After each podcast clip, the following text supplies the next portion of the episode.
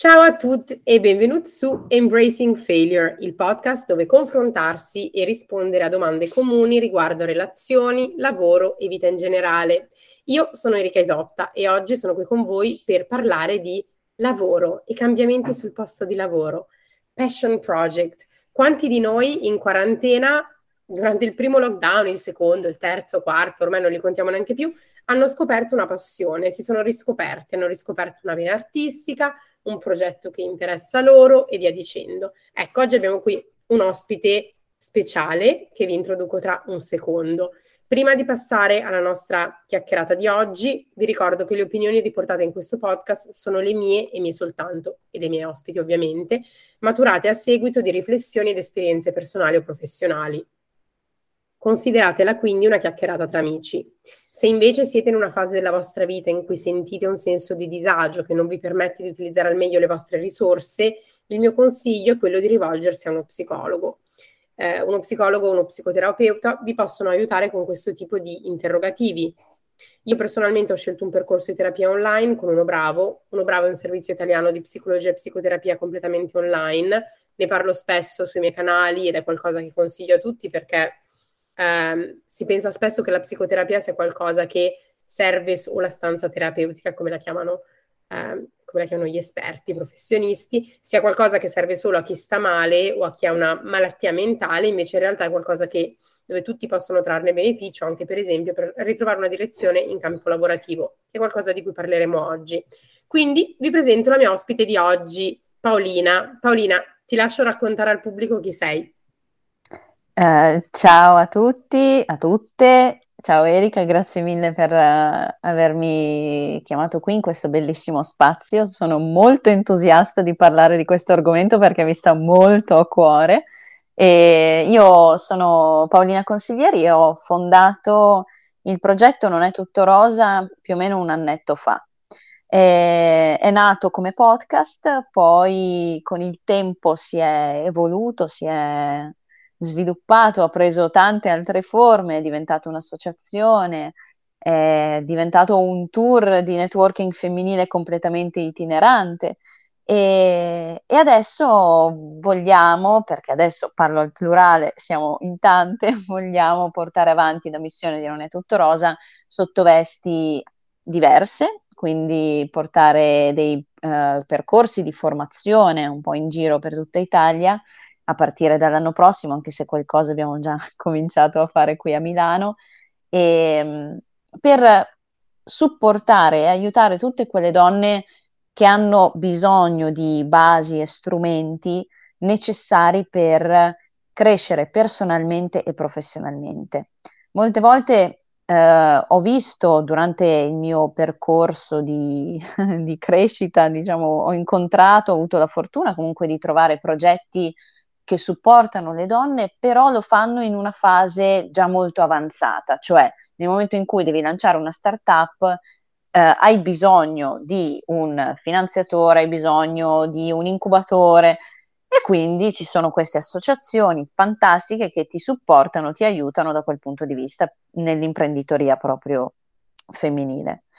Però per arrivare a quello step, per arrivare a creare, a ideare, a pensare a una startup, cavolo, c'è tanto lavoro da fare prima, soprattutto su noi stesse, cioè su noi stesse come donne, come persone, come trovare una propria consapevolezza, cioè eh, capire qual è il posto, nel, il nostro posto in questo mondo. E, e quindi è necessario, è fondamentale fare un lavoro interiore. Infatti, quello che dici tu, secondo me, è assolutamente giustissimo, anch'io cerco di ripeterlo il più possibile. Uh, andare da uno psicologo, andare anche da un, magari da un, una counselor, che mh, mm, cioè, può essere sicuramente una, una, una scelta giusta nel momento in cui devi capire qual è la tua strada.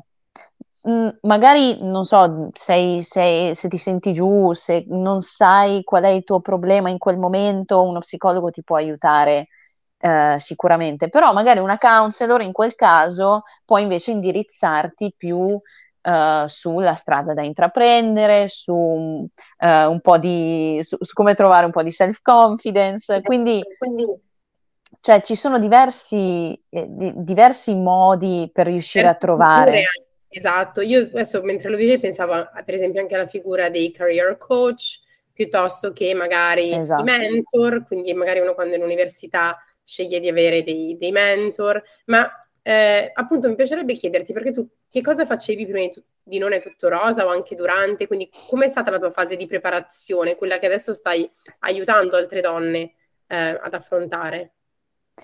Eh, quando mi chiedono co- qual è il tuo background, io dico veramente, guarda, se avete due ore vi spiego un attimo con calma che cosa facevo prima di Non è tutto rosa, no. Eh, a parte gli scherzi, diciamo che non, non ho mai avuto un percorso lineare nella mia vita, quindi è per quello che è un po' complicato dire, ok, io facevo, che ne so, una social media manager in quell'azienda e poi eh, ho mollato e ho aperto il mio progetto. No, eh, sono sempre stata appassionata di, di, arte, che sia musica, che sia ballo, canto, quindi ho studiato tanto musical, ho studiato in teatro, ho fatto un sacco di cose mi, un sacco di cose creative che mi, mi risvegliavano la mente. Poi Uh, intorno ai vent'anni ho cominciato a inoltrarmi nel mondo della moda e lì uh, diciamo che ho riscoperto una grandissima passione. Ho cominciato a lavorare uh, un, po come, un po' come blogger, un po' come influencer, qualche progettino qua e là, sempre però con lo scopo di portare avanti progetti di designer emergenti e questo lo facevo sul mio blog. Uh, in contemporanea avevo comunque cominciato un percorso universitario che non rispecchiava per niente quello che io volevo, però l'avevo fatto perché c'era la pressione sociale, la pressione, tu devi fare l'università perché se non la fai sei un ignorante. Allora, per forza ho dovuto scegliere, mh, tra l'altro di fretta, perché quando magari arrivi in quinta superiore non sei così sicuro di quello che vuoi fare nella tua vita. Quindi boh, scegli un percorso, dici vabbè, magari è questo. Invece non era quello. E ho mollato, ho cambiato, e ho intrapreso il percorso in marketing, però anche lì ho visto che non, non, non riuscivo mai a, a, ottenere quello che mi immaginavo, cioè quello che in realtà in pratica nel presente mi serviva. E, e, quindi ho detto no, basta, fermiamoci un attimo, università no, veramente lo, lo, mi è dispiaciuto tanto perché, ripeto, la pressione sociale ti, ti mette comunque sotto una, sotto una, luce un po' diversa se non hai finito un percorso di studi, no? Però devo dire che quella è stata una delle mie scelte migliori che io abbia mai fatto, perché poi da lì ho cominciato a pensare un po' di più a fondo a quello che in realtà mi piaceva per davvero. Quindi ho cominciato a fare dei corsi eh, magari brevi, dei corsi di aggiornamento, dei corsi di specializzazione online, mica online, ovunque, tutto legato ovviamente al mondo della comunicazione, dei social media, eh, eccetera, eccetera. E quindi negli anni mi sono un po' specializzata in quello. Portavo avanti i miei progetti di moda e poi avevo comunque un mio lavoro part-time fisso in un negozio che mi permetteva di finanziare appunto o i miei studi o i miei progetti. E questo lavoro è durato per sei anni, cioè io per sei anni ho lavorato diciamo metà del mio tempo in un negozio. E, ehm, il fatto è che ero anche pendolare, quindi in realtà era un part time, ma era quasi un full time perché... Era un full time, un part time su mezzi, un part time in Esatto. esatto, la mia vita bene o male era, era così, la mattina mi sveglio, eh, vado, mm, devo prendere il treno tre ore prima perché figurati, devo arrivare in tempo, poi non parliamo dei ritardi di Trenitalia, ma lasciamo perdere. Esatto, stavo per aggiungere, giusto bisogna contare anche i potenziali ritardi di Trenitalia esatto. E, e, quindi la mia giornata cioè, andava, andava, via completamente, tornavo a casa alle dieci e mezza di sera e i miei quattro giorni alla settimana, puff, andavano, proprio sparivano nel nulla.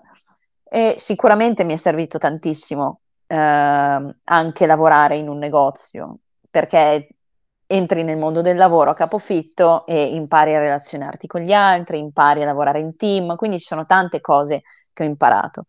Però non era quello che volevo fare, cioè mh, sapevo che quel lavoro mi serviva per autofinanziarmi.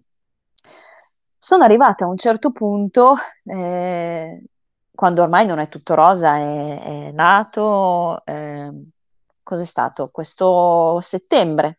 A settembre, tornati dal tour di Non è tutto rosa, dopo aver vissuto proprio sulla mia pelle le emozioni di questo progetto, sono tornato e ho detto basta.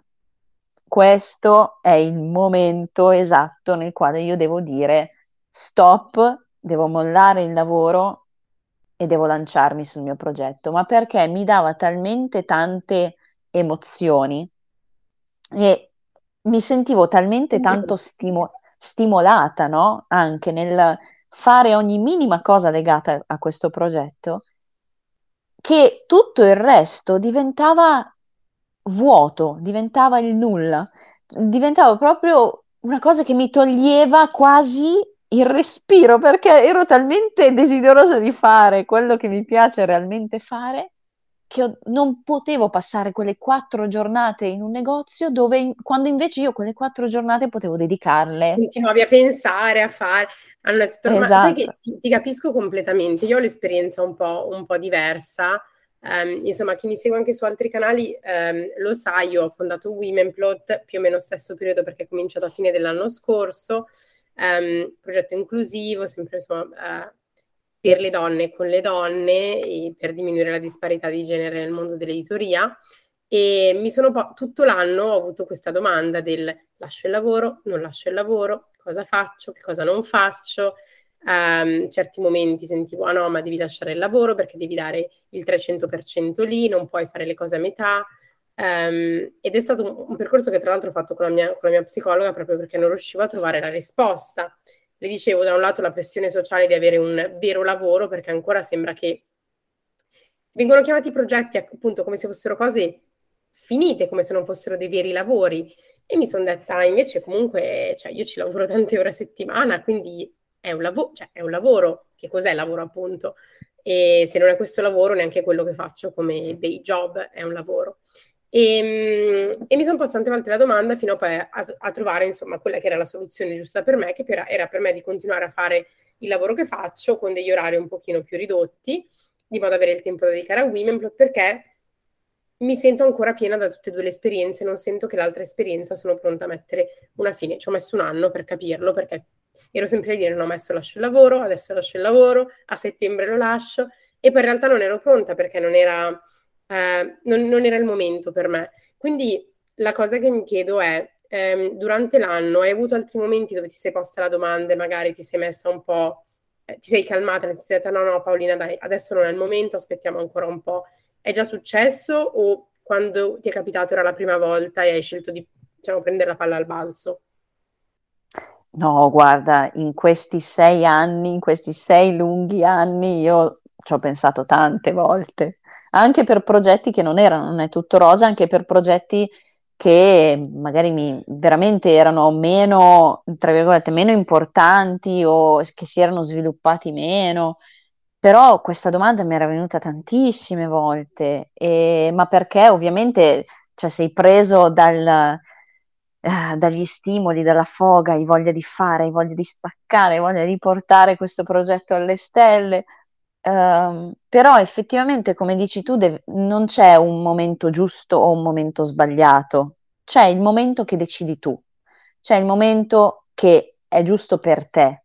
Quindi mh, mm, se qualcuno ti dice guarda, fallo perché se no perdi tempo, oppure non farlo perché Uh, questo ti, cioè, perdi una sicurezza, perdi una stabilità, non lasciare il tuo lavoro. In entrambi i casi, quando qualcuno ti incita o ti esorta o magari anche ti, ti, ti opprime un po' no? con, la, con la propria opinione, prendila, ascoltala, esaminala, mettila nel, nel, taschino e poi vedi se può fare per te in quel, in quel momento o meno. Però cioè, Brava, mai prendere... Cioè... Questo è un punto molto interessante, scusami, ma voglio proprio sottolinearlo, è che tante volte non ci rendiamo conto che le opinioni che gli altri condividono con noi, come, le, come quelle che noi condividiamo con gli altri, sono le opinioni della persona che sta esprimendo l'opinione, basate sul suo storico, sulla sua vita, sulle sue esperienze, che è quello che loro farebbero in quella situazione, quello che funzionerebbe per loro, che non è detto che funzioni per forza per noi. Quindi il, la mia domanda diciamo, sorge un po' spontanea qui. Che peso ha avuto la pressione sociale in questa, in questa scelta? Cioè, che, che, che, risposte hai avuto dalle persone intorno a te, sia conosciute che sconosciute, perché ovviamente insomma, in certe cose facciamo un po' lo stesso lavoro, quindi a volte si ha a che fare anche con persone che non sono per forza conoscenti, conoscenti. Um, qual è stata la risposta della so- società, chiamiamola, intorno a te? Guarda, eh, io non me l'aspettavo sinceramente, ma quando l'ho, l'ho raccontato un po' sui social, quando ho condiviso questa mia scelta, mh, mi è arrivata una, una fontana di, di, applausi e di pacche sul, sulla spalla, eh, come se io avessi preso chissà quale scelta. Invece, a quanto pare, eh, secondo me, soprattutto dopo il periodo che abbiamo vissuto, le persone hanno proprio bisogno di uh, cambiamenti, cioè uh, Opp- oppure quando magari lo vedono nelle vite degli altri, dicono: Ah, cavolo, wow, che coraggio. Molti mi allora hanno detto che coraggio. Esatto. Che coraggio, allora è possibile. Secondo me il, il, il motivo, cioè una, una, scelta come la tua, per quanto io la stimi tantissimo, perché ti dico, in, in alcuni momenti vorrei aver avuto il coraggio, ti dico anch'io di, di, di, di averla fatta, um, il fatto dovrebbe essere normale, dovrebbe essere, sai, una persona lascia il lavoro che va da sei anni, e sceglie di prendere un, un, una cosa che era un progetto eh, di lato e di renderlo la sua, la sua, il suo lavoro principale. Dovrebbe essere una cosa normalizzata, capito? E dire, sai cosa, se poi questo progetto non va, come, come, come può anche non andare un'esperienza di lavoro, perché non dimentichiamoci che il fatto di avere un lavoro a tempo determinato, indeterminato, stage, apprendistato, cazzi e mazzi, come direbbe mia madre, cioè questo non, non, non cioè, non ti garantisce assolutamente che l'esperienza sia perfetta, anzi, quando entriamo nel mondo del lavoro abbiamo delle aspettative che poi vengono deluse molto velocemente, eh, con capi, colleghi, sistemi, ambiente, tasse, insomma, ci possono essere veramente tantissime cose. Quindi in realtà la scelta di fare qualcosa che ci piace dovrebbe essere normalizzata, invece è così ostracizzata ancora dalla società, secondo me. C'è uno stigma del, dell'imprenditore o dell'imprenditrice soprattutto della, anche della donna che sceglie di fare e decide effettivamente di fare qualcosa che vuole fare davvero, che prende e dice io questa cosa la voglio fare, quindi lascio il lavoro, lascio la sicurezza, che poi anche lì è relativo, e mi butto in qualcosa. Quindi a me piacerebbe che un giorno arrivassimo a una situazione in cui una donna fa una scelta, un uomo come te, o come magari la farò io un giorno, ma non la farò così. Ah, brava, ben per te, come, cioè, se tu avessi detto alle persone intorno a te, ah, ho preso un nuovo lavoro, simile a quello di prima, ah, brava, ben per te, sei contenta. Quindi quello è il tipo di reazione che mi piacerebbe vedere, sai? E, ehm, perché sembra sempre che le persone siano sconvolte quando qualcuno è se stesso e segue, segue il proprio istinto o non è che sia istinto, ma segue le proprie analisi e quello che vuole fare davvero. Sembra quasi che sia un che, che non sia possibile nel mondo in cui viviamo. Beh, ti dico, quando io ho comunicato al mio vecchio, diciamo, eh, capo che volevo andarmene, e, beh, loro mi avevano detto che effettivamente un po' se l'aspettavano, che prima o poi questo sarebbe arrivato? Però eh, mi hanno ripetuto tante volte, è un gesto coraggioso. Ehm, non so, cioè, non so se sia effettivamente un gesto coraggioso. Mm, perché dov- cioè, come dici tu, no? Perché dovrebbe esserlo? È una cosa normalissima seguire quello che senti dentro. Cioè, è una cosa mm, che in teoria dovrebbe essere normale, ma non è, e quindi non essendola tutti ti, ti, dico, ti, ti dicono che, che, non so, hai scalato l'Everest, no? Invece molto semplicemente hai preso una scelta, ma come tante altre scelte che si prendono nella vita. E molto probabilmente perché quelle persone sono ancora eh, attaccate un po' all'idea del oddio, ok, no, eh, devo tenermi il lavoro stretto perché sennò poi dopo chissà cosa succede. Anche questa cosa, cioè siamo, mh, mm, stiamo molto bene mh, mm, dove nel posto che conosciamo bene. Questa è una cosa che mi ripete spesso Cristina Scelzo, che è la counselor che lavora spesso con, con Non è tutto rosa. E, e proprio di questo stavamo parlando nel, nell'incontro che abbiamo fatto a Milano qualche giorno fa, e che siamo comodi, comunque ci sentiamo più sicuri, no? rassicurati laddove abbiamo, ci sembra di avere tutto sotto controllo, cioè mh, mm, ci guardiamo intorno, conosciamo questo, conosciamo quello, sappiamo come va a finire se facciamo questo, quindi Mm, non so come dire, viviamo nella nostra bolla e siamo sicuri, no? Perché mm, appunto abbiamo quasi tutto sotto controllo. Nel momento in cui esci da questa bolla, chiaramente è tutto un po' eh, troppo forse nuovo, è tutto, eh, dipende tutto da te, ma dipende un po' anche dagli altri, dipende dalle circostanze, però forse molte più cose dipendono da te e dalle tue azioni quando esci dalla zona di comfort e quindi è, è, normale che questo spaventi, che questo faccia paura, ma non penso che ci sia niente di sbagliato nel provare questa paura, nel provare appunto l'ansietta no? di, di, di, dire ok, aspetta un attimo. L'ansietta può essere, può essere, può far bene, ma infatti mi sembra proprio che il discorso, insomma, le fila che stiamo tirando è che è importante riappropriarsi della propria traiettoria, della propria professionale, della propria tra- traiettoria prof- professionale, ma anche della propria narrativa, quindi che cosa vogliamo che sia la nostra vita, che cosa sentiamo dentro. E ehm, quindi ti voglio fare una, una penultima domanda, che è la seguente.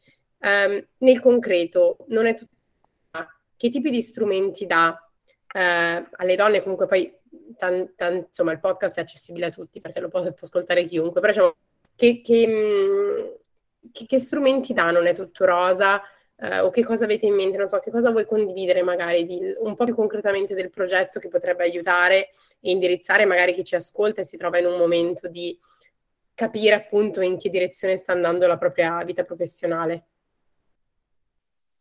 Eh, guarda, noi adesso in questo momento stiamo un po' progettando i prossimi step da fare appunto con l'anno che verrà.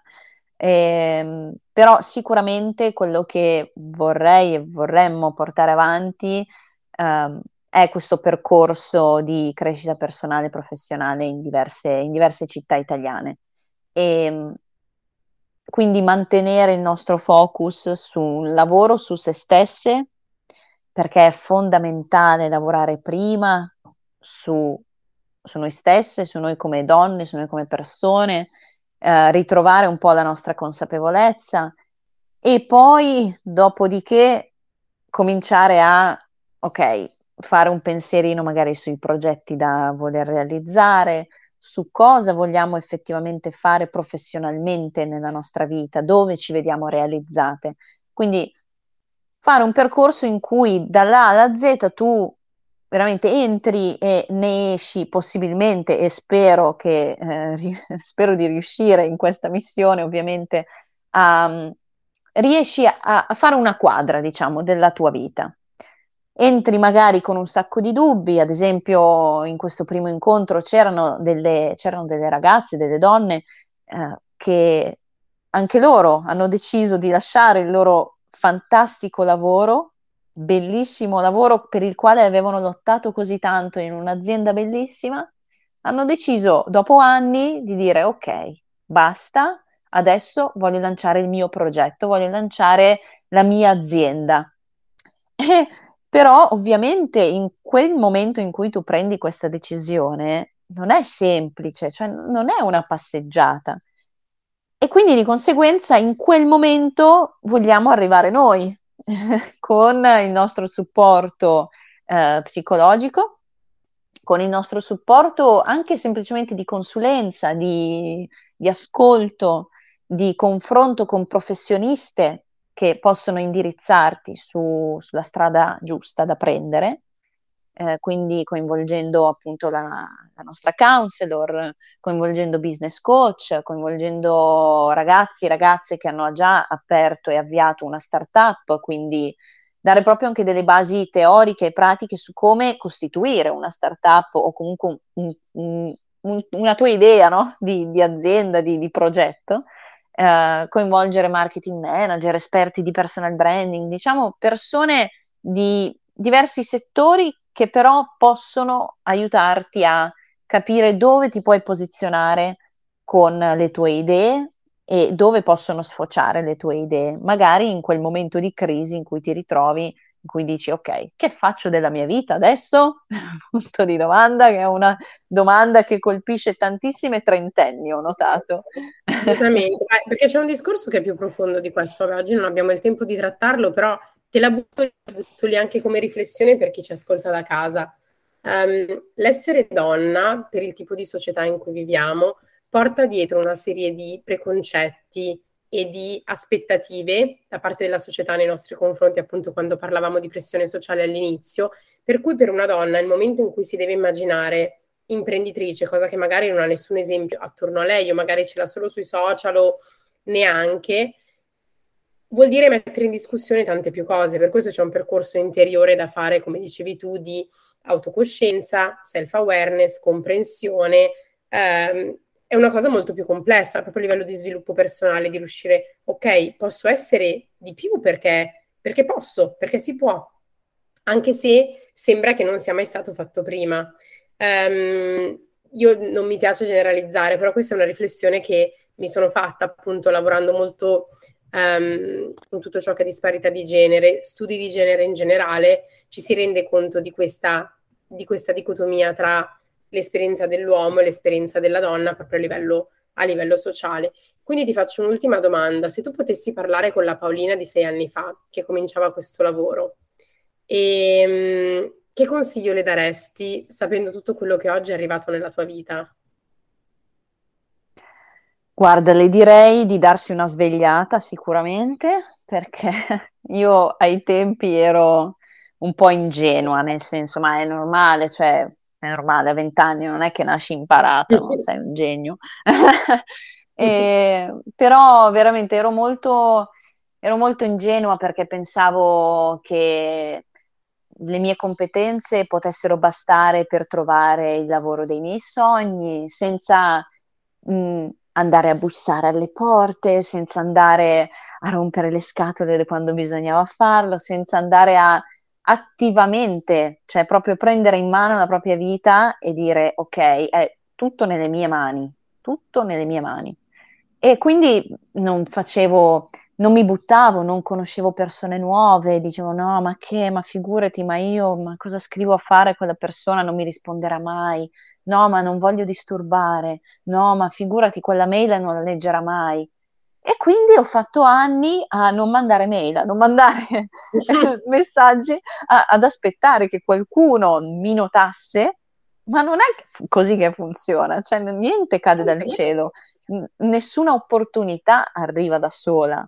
Sì, capita, capita, ma ti deve andare proprio di, scusatemi la parola, ma deve andarti proprio di culo, cioè, perché se no è tutto, cioè bisogna crearsi l'opportunità bisogna ficcare il naso laddove pensi che possano esserci delle opportunità, andare a scrivere a quella persona con la quale secondo te potresti fare qualcosa di bello, perché poi da quella cosa bella possono, possono nascere altre cose belle, altre conoscenze. Cioè io da un anno a questa parte ho il telefono che esplode, ma non l'ho mai avuto così pieno, nel senso ovviamente dico il telefono, ma, ma in generale proprio la mia vita. Io ho conosciuto tantissime donne speciali, tra le quali tu, e quindi, cioè, se non ci fosse stata comunque un'intraprendenza o comunque uh, non so come dire, una, un'attivazione, no? Una voglia di, di dire ok, se, stesso, se sto ferma non, non vado avanti, eh, questa cosa non, non, sarebbe mai accaduta. Le opportunità che sono arrivate con Non è tutto rosa non sarebbero mai arrivate se non fossi stata io a cercarle o comunque a provarci o comunque a, a crearle. Messaggio. È un bellissimo messaggio. Io penso che noi siamo veramente, eh, te lo dicevo insomma prima di cominciare questa intervista, che le situazioni che, che, che ci succedono non sono le situazioni, ma sono come noi reagiamo alle situazioni. E questa è una cosa ehm, molto bella che ho letto in un libro letto recentemente, che si chiama Parole di conforto di Mataig, che dice ci, ci lamentiamo delle situazioni, ma non sono le situazioni a succedere, sono le nostre reazioni, sono come noi reagiamo. Noi abbiamo il grandissimo potere di scegliere chi vogliamo essere in questa situazione. E il messaggio che dai sull'intraprendenza io lo condivido a pieno perché il volere potere funziona, non va generalizzato. Ci sono ovviamente dei limiti a livello di società perché ovviamente non siamo tutti uguali, purtroppo non, li, non viviamo in una situazione egualitaria e paritaria per tutte le persone e anzi ci sono discriminazioni su, diverse, su diversi assi, come ben sappiamo, a livello di può essere orientamento sessuale, genere, sì. razza, abilità, eccetera, abilismo o disabilismo, eccetera, eccetera. Quindi io quello che voglio ricordare a tutti è che all'interno del vostro mondo potete ancora scegliere chi volete essere e la storia di Paolina per me voleva essere un pochino questo messaggio perché trovo che tu Paolino abbia una grandissima forza, e, mm, ma una forza genuina, una forza di qualcuno che si è svegliato, si è guardato dentro e ha deciso di essere onesto con se stesso, cosa che apprezzo molto, per questo insomma ti ho invitato qui. Quindi ti ringrazio ancora per essere stata con noi. Grazie mille, sono davvero felice di poter insistere su questo messaggio e tra l'altro bellissimo perché la parola insistere eh, ce l'ho nella mia testa da, da quando abbiamo incontrato durante il tour eh, la direttrice di, di Rai Fiction, quando le abbiamo fatto l'intervista le abbiamo chiesto ma qual è la, la, la cosa che eh, consiglierebbe ai giovani che vogliono buttarsi in questo mondo? E, e lei ha detto uh, insistete, cioè insistete, io vi lascio con questa parola, dobbiamo insistere e non aver paura di farlo, perché se non lo facciamo non lo farà nessuno per noi e staremo sempre lì comodi, ma anche scomodi su, sulla poltroncina dove siamo. Quindi niente, questo è il mio messaggio per, per chi ci ascolta. Bellissimo, grazie Paolina, sono d'accordo. Io ho lavorato appunto come commerciale in, in, in vendita per tanti anni, quindi l'insistenza, diciamo che forse l'ho proprio imparata lì, non l'ho mai apprezzata fino in fondo, ma adesso la vedo anche sotto un'altra ottica, proprio grazie a questo tuo consiglio. Ti ringrazio ancora per essere stata qui con noi, ringrazio anche chi ci ha ascoltato fino ad adesso. Se avete qualche suggerimento per gli argomenti che vi piacerebbe trattassimo in questo podcast, non, es- non esitate a contattarmi su Instagram, dove mi trovate come Erika Isotta. E anche se volete venire come ospite a parlare di una vostra vulnerabilità o di una qualsiasi cosa di cui avete voglia di parlare. Qui, come vedete parliamo di tutto. Soprattutto se conoscete qualcuno a cui potrebbe interessare questo episodio, condividetelo. Ci vediamo lunedì prossimo con il prossimo episodio. Eh, Paolina, vuoi lasciare solo i riferimenti dove possiamo trovarti? Trovare Non è tutto rosa? Molto semplicemente, non è tutto rosa, lo trovate su, su Instagram come non è tutto rosa e io sono Paolina Consiglieri. Quindi proprio, guarda, fantasia da quel punto di vista. Va bene così, io faccio è difficile, guarda. Esatto. Eh, ti ringrazio ancora, è stato un piacere. Ciao a tutti. Grazie.